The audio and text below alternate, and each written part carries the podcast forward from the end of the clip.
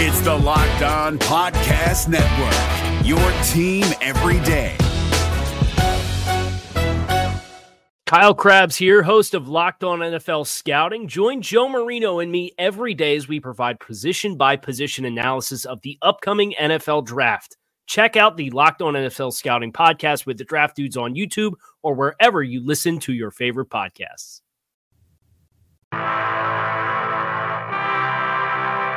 Uh, I'm going to say no one's better than me.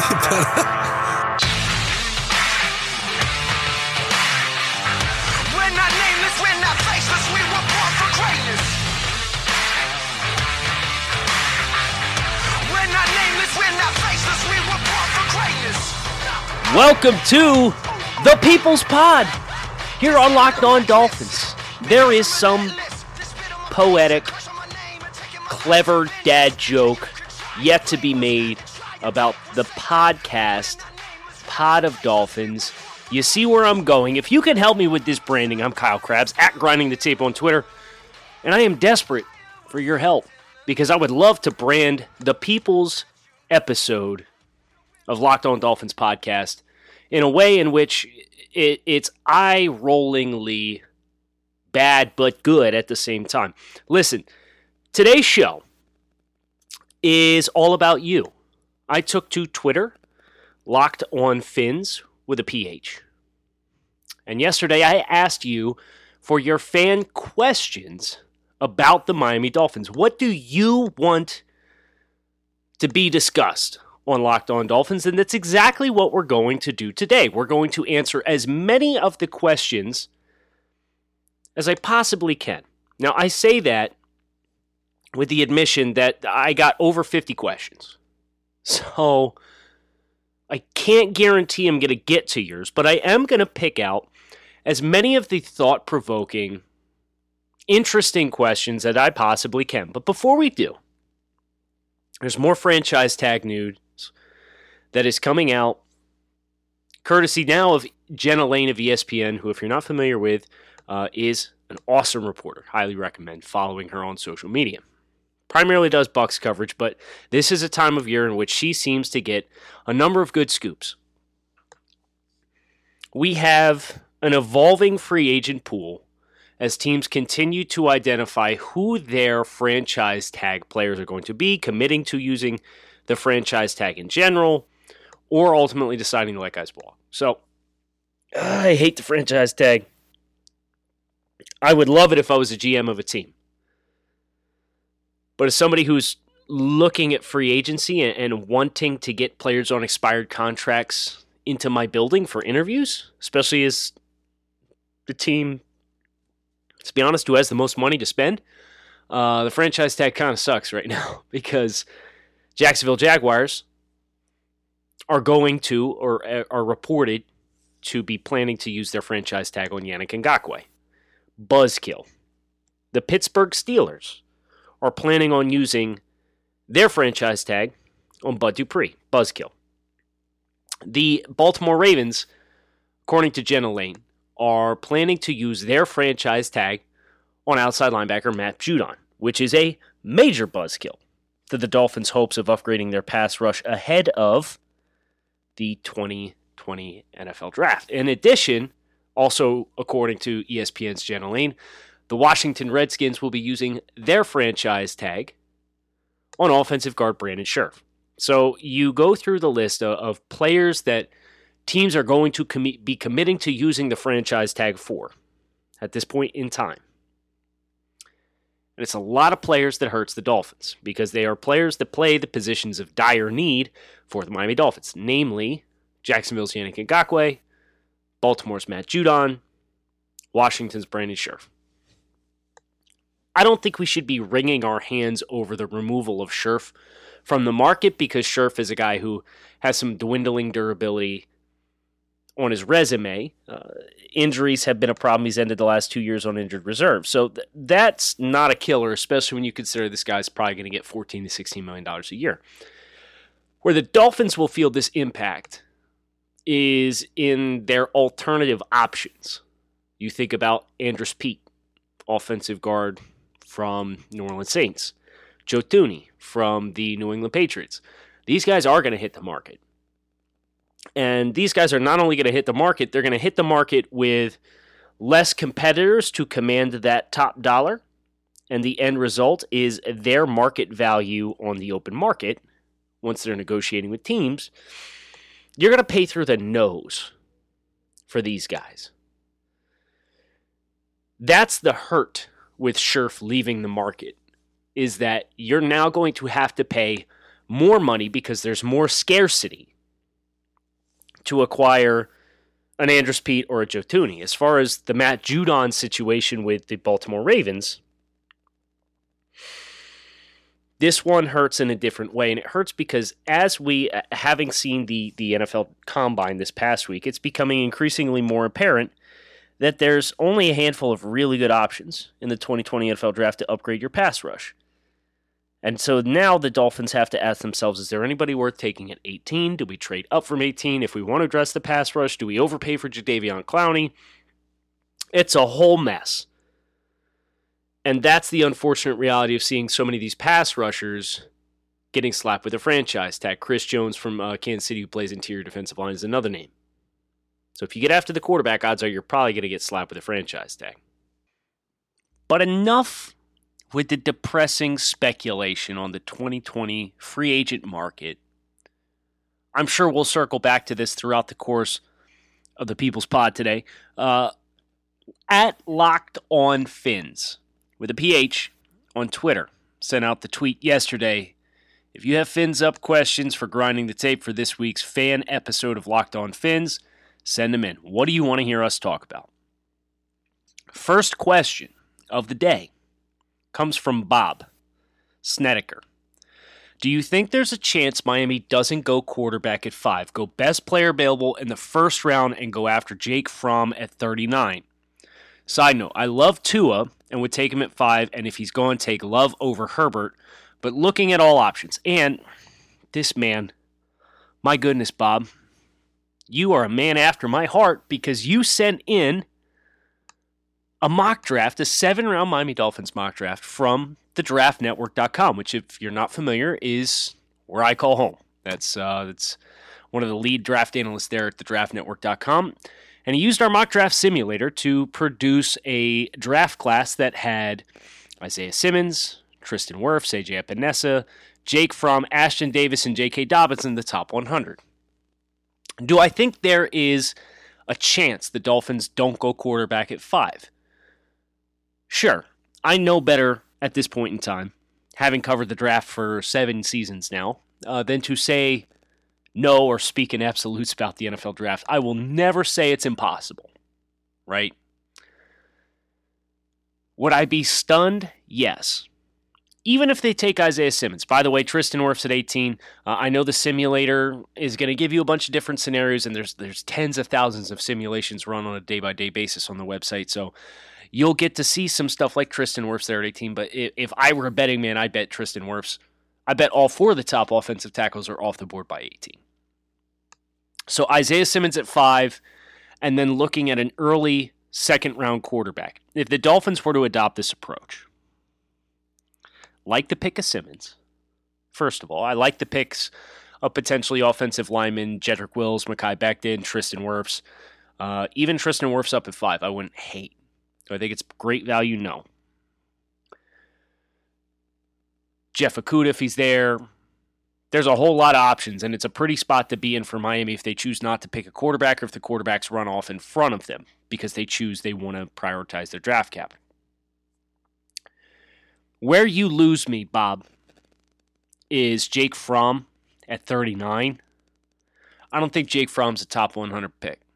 To be completely honest with you, he's a smart dude but you see lots of smart quarterbacks that are physically limited and don't have the high end athletic skills that they need from an arm talent perspective, from an extending the play perspective. I don't think Jake Fromm checks that box. I think Jake Fromm is extremely limited. Uh, he he just does not have the same appeal. I don't think he can be a high end starter at the pro level. I know he's a popular guy coming into the season, you know, played at Georgia. He's a household name. I get it.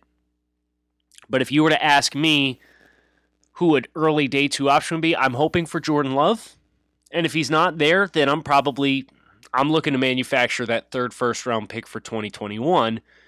But that's even a dangerous proposition because you don't want to get into a pissing contest with the Carolina Panthers, who are pulling a page out of the 2019 Dolphins playbook. They're going to be selling a lot of their assets, including Trai Turner, an offensive guard, who I think we should be calling about. We're going to continue with the fan questions, but first, a brief message from some of our sponsors. If you're looking for the most comprehensive NFL draft coverage this offseason, look no further than the Locked On NFL Scouting Podcast. Join the draft dudes, Kyle Crabbs and Joe Marino, as they go position by position through the NFL free agent class and into the star studded crop of college stars who will be selected in the 2024 NFL Draft. If you want to know who your favorite NFL team should be adding to its roster, you need to check out Locked On NFL Scouting, available on YouTube and wherever you get your podcasts. Part of the Locked On Podcast Network. Your team every day. And we're back. Welcome to the People's Podcast here on Locked On Dolphins. And I have a question from David, which is a complicated one. Is it just Tua Tagovailoa's medicals that have caused such confusion over his draft status, or are there other factors that have come into play, such as meddling family, his measurables, poor interviews?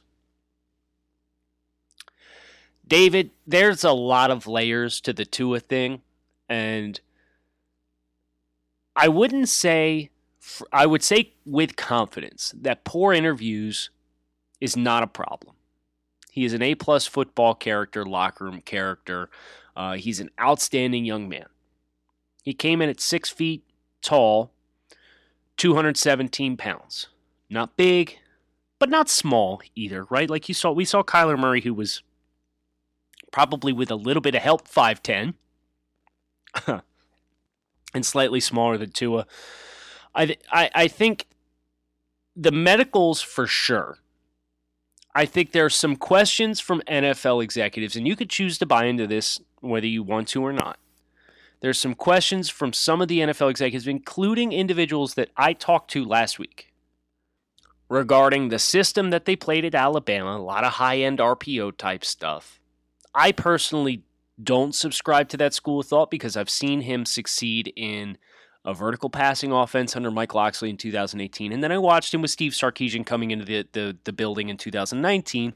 And he ran the quick game pretty proficiently and, and made a lot of checks at the line of scrimmage. But that is a question, including, you know, throwing to four guys who are going to be first round picks at wide receiver between Ruggs, Waddle, Jeudy, and Devonta Smith. Half those guys going back to school. That's a big factor. And I think his family can be a bit polarizing uh, for teams. Uh, I know the the analogy that some have made to a much lesser degree, but his family's very hands on with what he's doing, and they were hands on with the decision that he made. And Tua was very candid talking about his decision to declare, and he talked about how this was a decision that was what was best for not only him but also for his family.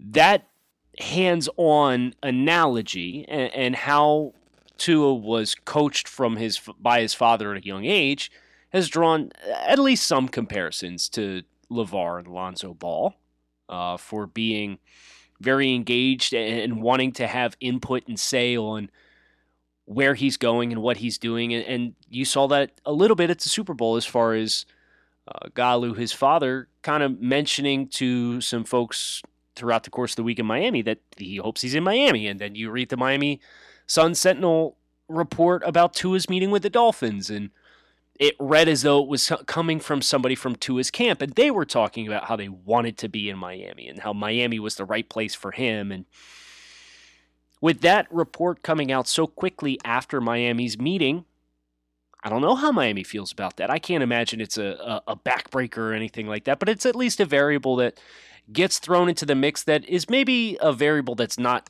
frequently considered with a lot of quarterback prospects because it's not the standard relationship that a prospect has with his parents. So uh, I also think the Dolphins, the, the, the medicals is the huge thing, right? And, and, it's being comfortable with that and the prospect of giving up picks to go up and get him. And if he's still going to be there at five, Again, that's I'm gonna beat that drum so hard over the next six weeks, eight weeks.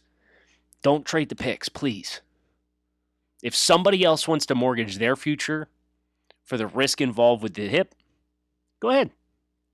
If Detroit wants to make that decision for themselves because they think it's going to extend their window in job security, go ahead. I'm more comfortable with the other alternatives and having more picks at my disposal at this point in time. With that said, I also think Tua is a phenomenal quarterback prospect. It's kind of the, the, the curse and the luxury of trusting your coaching staff and your decision makers because of what they were able to do with so little talent this past year that they're going to get people in the building that they want to work with, they feel like they can mold, and they're actually going to do it. Uh, Jason Wood. The draft is just as deep with next year's quarterbacks as it is this year. We should take Isaiah Simmons. He's an animal, and I understand we took Culpepper instead of Drew Brees. We passed on Brees because we weren't sure how the shoulder was going to rebound, but still. So yeah, I mean, you're going to start to see, and I love that the fan base is at least opening themselves up to this this debate of best player available, impact player, I, and especially Simmons in Brian Flores' defense is pretty exciting proposition. But um, I don't know. I, I really struggle with the, the, prospect of not investing in a quarterback this year because I like the options this year. I would, at the right price, like Tua. I would love Joe Burrow. I would really like Justin Herbert.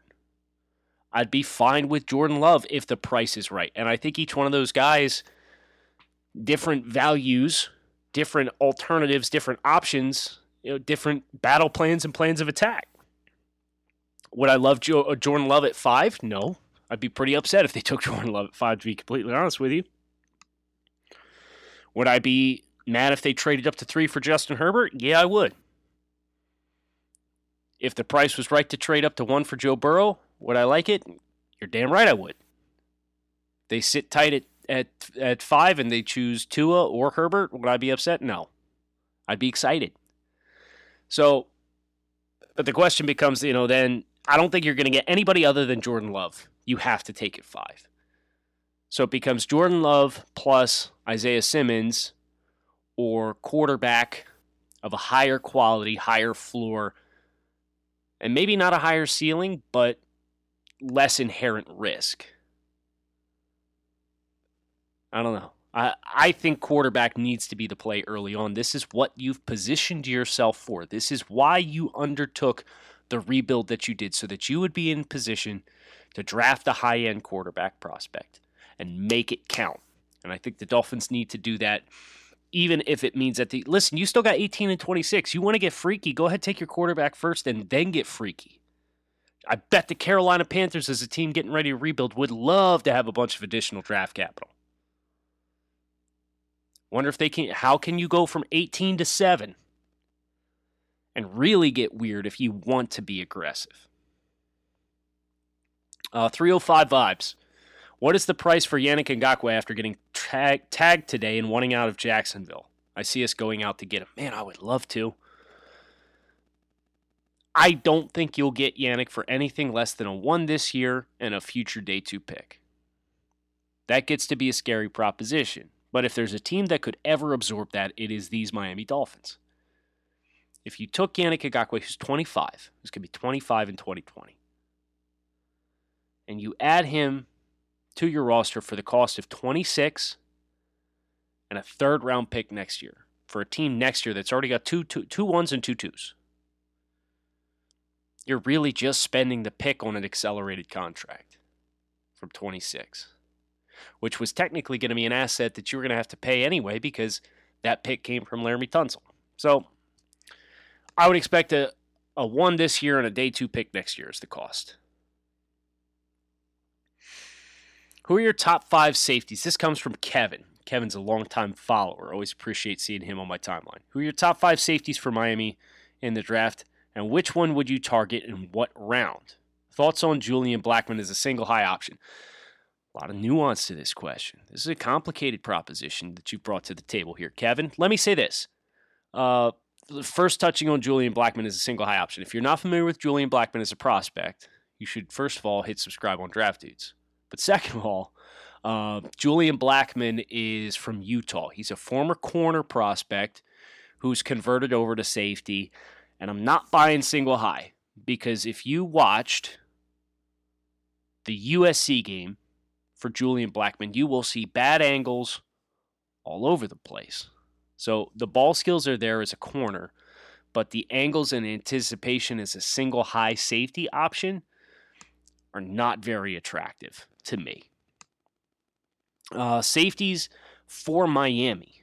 If I were to tab a couple guys, you know, I'm, I'm looking at the draftnetwork.com's big board, which is constructed by myself and several of my other coworkers, trying to piece together who the best prospects are at each position. Xavier McKinney makes a lot of sense. He'd have to be there at either 18, maybe 26. A lot of mock drafts right now are slotting him to the San Francisco 49ers at 31. But Xavier McKinney, he's also a threat to go at 17 in front of Miami to the Dallas Cowboys. Uh, gives you a lot of what Minkah Fitzpatrick can give you and bring you, uh, hopefully without the attitude problem that Minkah seemed to adopt when he thought he should be playing single high safety and he played single high safety for 14 games and he didn't decide he didn't like that either. So that's neither here nor there. Antoine Winfield uh, would be the next name that I would tab. There's some some injury red flags there to be aware of for Antoine Winfield, but uh, he's 5'10, 195. He ran 4.45, which was a great time for him. Uh, kind of opens up the possibility to him playing free safety. You go watch the Penn State game this past year for Antoine Winfield. Uh, I think valuation is either 26 or 39 would be good spots for him. I'm going to tab Jeremy Chinn from Southern Illinois as the next one. This kid is fun. He's 6'3, 219, small school kid, Southern Illinois, played at FCS level. And he had really explosive numbers. Now, again, 6'3, 219. You play him at linebacker on the second level. He could play will. He could play strong safety. He could play zone coverage. He's really long. He played some successful man to man. I think Chinn, who went down to the Senior Bowl, had a good showing. Is at the Combine, had a good showing. I think this is potential 56 or 70 option. Uh, really excited about him as a move piece. If they can't get either uh, McKinney or, or, Winfield, or they're they're scared off by Winfield's medicals, uh, round two, early round three option there.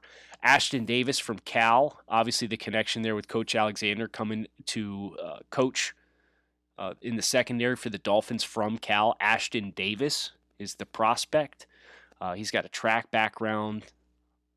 He's 6'1, 195 pretty attractive free safety option if they wanted to move Bobby McCain back to the Nick. Uh, he's probably going to be there at 56. Don't think he'd necessarily make it to uh, 70. And my last choice would be Alohi Gilman from Notre Dame, kind of a traditional strong safety box guy. Uh, he's really smart. He ran 4.6, so his range isn't great. He's he's fairly conservative in deep coverages so that he doesn't get out of position and uh, get manipulated in deep targets. But uh, he's four six guy, but he's super smart, super versatile. Love him as a blitzer. Big presence in the box. I think Brian Flores can make uh, make a pretty good amount of impact with him on the team. It continues with some additional fan questions, but not before this brief message from some of our sponsors. If you're looking for the most comprehensive NFL draft coverage this offseason, look no further than the Locked On NFL Scouting Podcast. Join the draft dudes, Kyle Crabbs and Joe Marino, as they go position by position through the NFL free agent class and into the star studded crop of college stars who will be selected in the 2024 NFL Draft. If you want to know who your favorite NFL team should be adding to its roster, you need to check out Locked On NFL Scouting, available on YouTube and wherever you get your podcasts. Part of the Locked On Podcast Network. Your team every day. All right, we're back. Last segment of the day, and we got a lot of fan questions to get to. I'm going to try my best to get you. And if I don't, I may or may not be invoking more fan questions on tomorrow's show. Colin wants to know any signs Miami is going to make a big free agent splash like in many years past, like Suh, or do they spend spend smartly? I think this team can get aggressive. I think the offensive line is an area in which they're going to have to because there's so many chips that need to fall, and they have so much cap space. Front load a contract for a guy. I do think they get a big name guy. They were in play for Trey Flowers last year before the price got to $18 million, $19 million a year.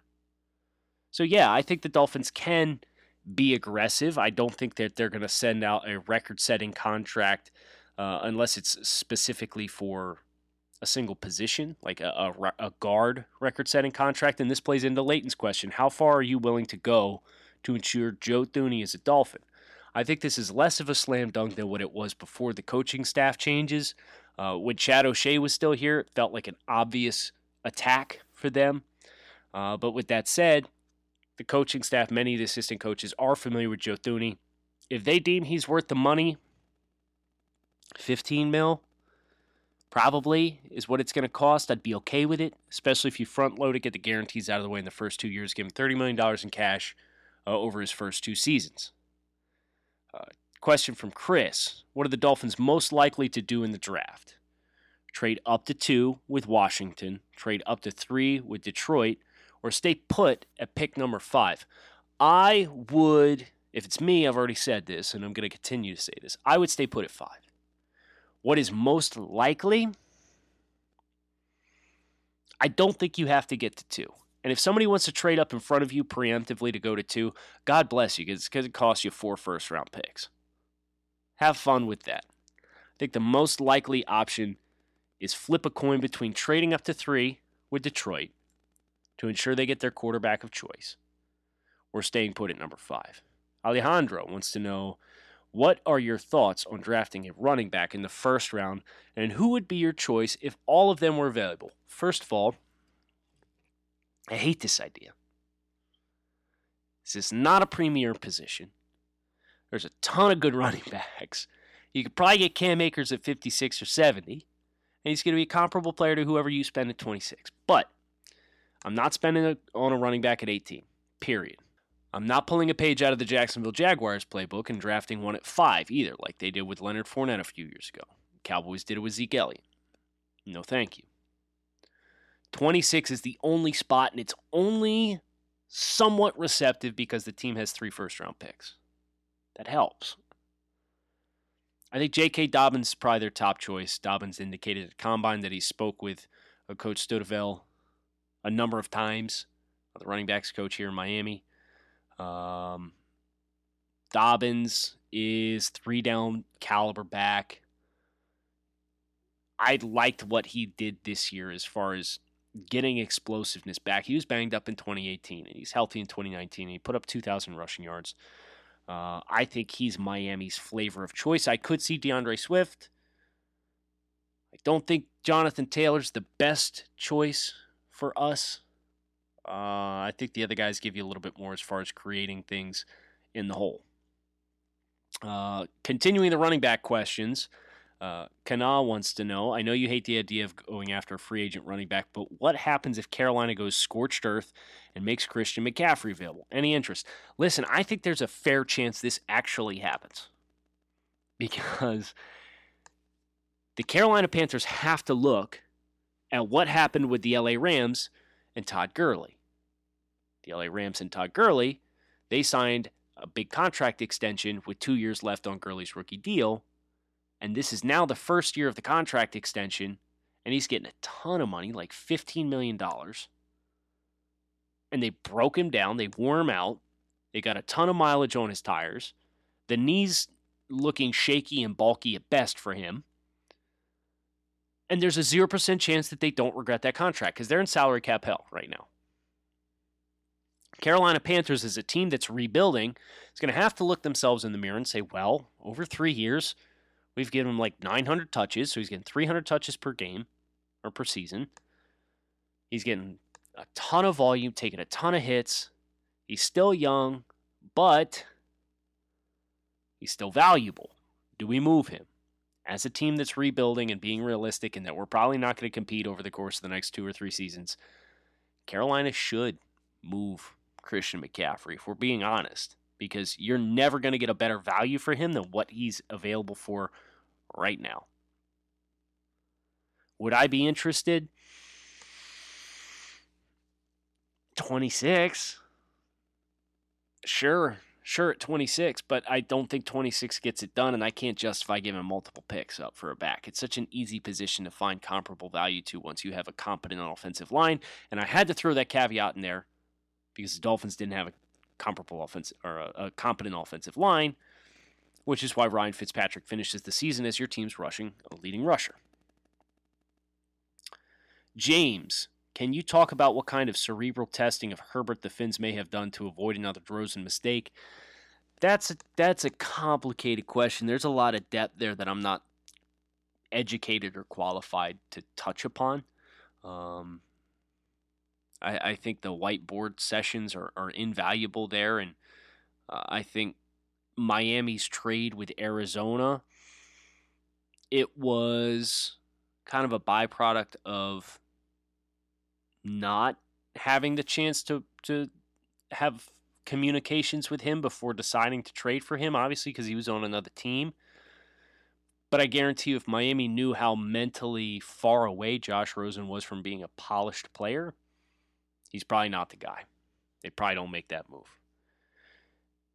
Everett, man, I like what you're thinking here, guys. Is there any reasonable way to get both the quarterback and Isaiah Simmons? Yes. Take the quarterback at five and then trade up from 18 with whatever you need to get done.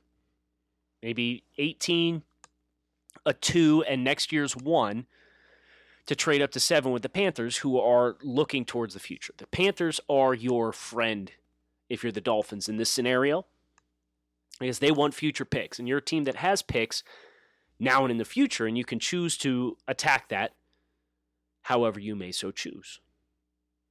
Uh, JP, with the real possibility that the Dolphins don't draft a quarterback this year and instead decide to roll with Ryan Fitzpatrick and possibly even Josh Rosen at some point, what would you need to see in order to feel comfortable with Rosen taking the reins as a franchise quarterback? Well, a lot needs to be different. And I, I think this is kind of an interesting time to bring into the, the discussion here the offensive coordinator change because I'm fascinated by this coordinator change. I'm fascinated they, they get a young quarterback that's considered to, to be a bright talent, considered to be a super intelligent guy, and he gets into the Dolphins offense and he cannot for the life of him grasp the offense. Does the change to Chan Gailey help enable Josh Rosen to grasp an offense better? Does it give him more opportunity to succeed? Those are variables that need to be answered. But at the same time, we've now seen Josh Rosen have seven offensive coordinators in six seasons, including this year. This is his third pro season. He had four offensive coordinators in three years in the NFL now. And he had three offensive coordinators in three seasons at UCLA. My fear for Josh is that is a lot of turnover. It is a lot of new learning and, and instability, and that can be difficult to overcome. Last question of the day from Jacques. Is this the year Miami learns how to shut down Buffalo's running back, Josh Allen? Yeah, uh, Miami has this weird habit, skill, gift, if you will, of making players on other teams have career games against the Dolphins on a regular basis. Who remembers Rob Ninkovich on the Patriots? That guy killed Miami. Game in and game out, just killed the Dolphins. Josh Allen's another one. Josh Allen will play some teams, and he looks like he's lost. To Josh Allen's credit, Josh Allen looked much better this year than he did last year, and Josh Allen is a Josh Allen is a developing quarterback who is being put in a situation that I would love to see the Miami Dolphins emulate with their own young quarterback, whoever that may be, and let him grow. But if there's one thing Josh Allen doesn't have trouble with, it's beating the brakes off the Dolphins. They need more push from a pass rush perspective because that's how you get him uncomfortable. And Buffalo has skewed their passing offense to be a lot of quick game type stuff. Balls out of his hands fast. And what that allows you to do is if you can't get home with organic pressure, you got to blitz. And when you blitz, you can commit more people. When you commit more people, the reads get simpler because there's less people and less noise in the secondary. And then that ball can get out quick. And when you don't blitz and you try and sink into coverage, and your pass rush stinks, he's going to hold the ball forever because he's got not a care in the world about pass rush and getting hit in the mouth. So I don't know if this is the year that they solve it, but it can't be any worse than last year because they've got to address the pass rush. They got to get better there. No questions asked. Hope you guys enjoyed today's fan episode of Locked On Dolphins. I am Kyle Crabbs at Grinding the Tape, managing editor of USA Today's Dolphins, Wire, I like lifelong Miami Dolphins fan and a diehard draftnik, senior NFL draft analyst for the draftnetwork.com. You can continue to listen along. Our draft podcast is Draft Dudes with Locked On Bills host Joe Marino. We definitely get at each other's throats for being AFC East fans. You can swing by the draftnetwork.com, dolphinswire.com, or you can listen by hitting subscribe right here on Locked On Dolphins. I'm Kyle Crabbs. Until tomorrow, thanks for listening, guys. If you're looking for the most comprehensive NFL draft coverage this offseason, look no further than the Locked On NFL Scouting Podcast.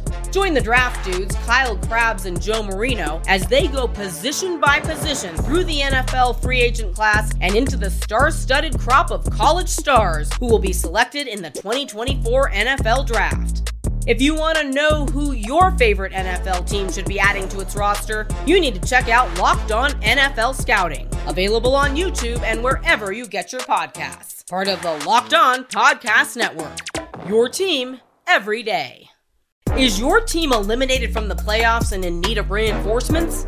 Maybe it's time for a rebuild, or maybe they're just a player or two away from taking home the Lombardi Trophy.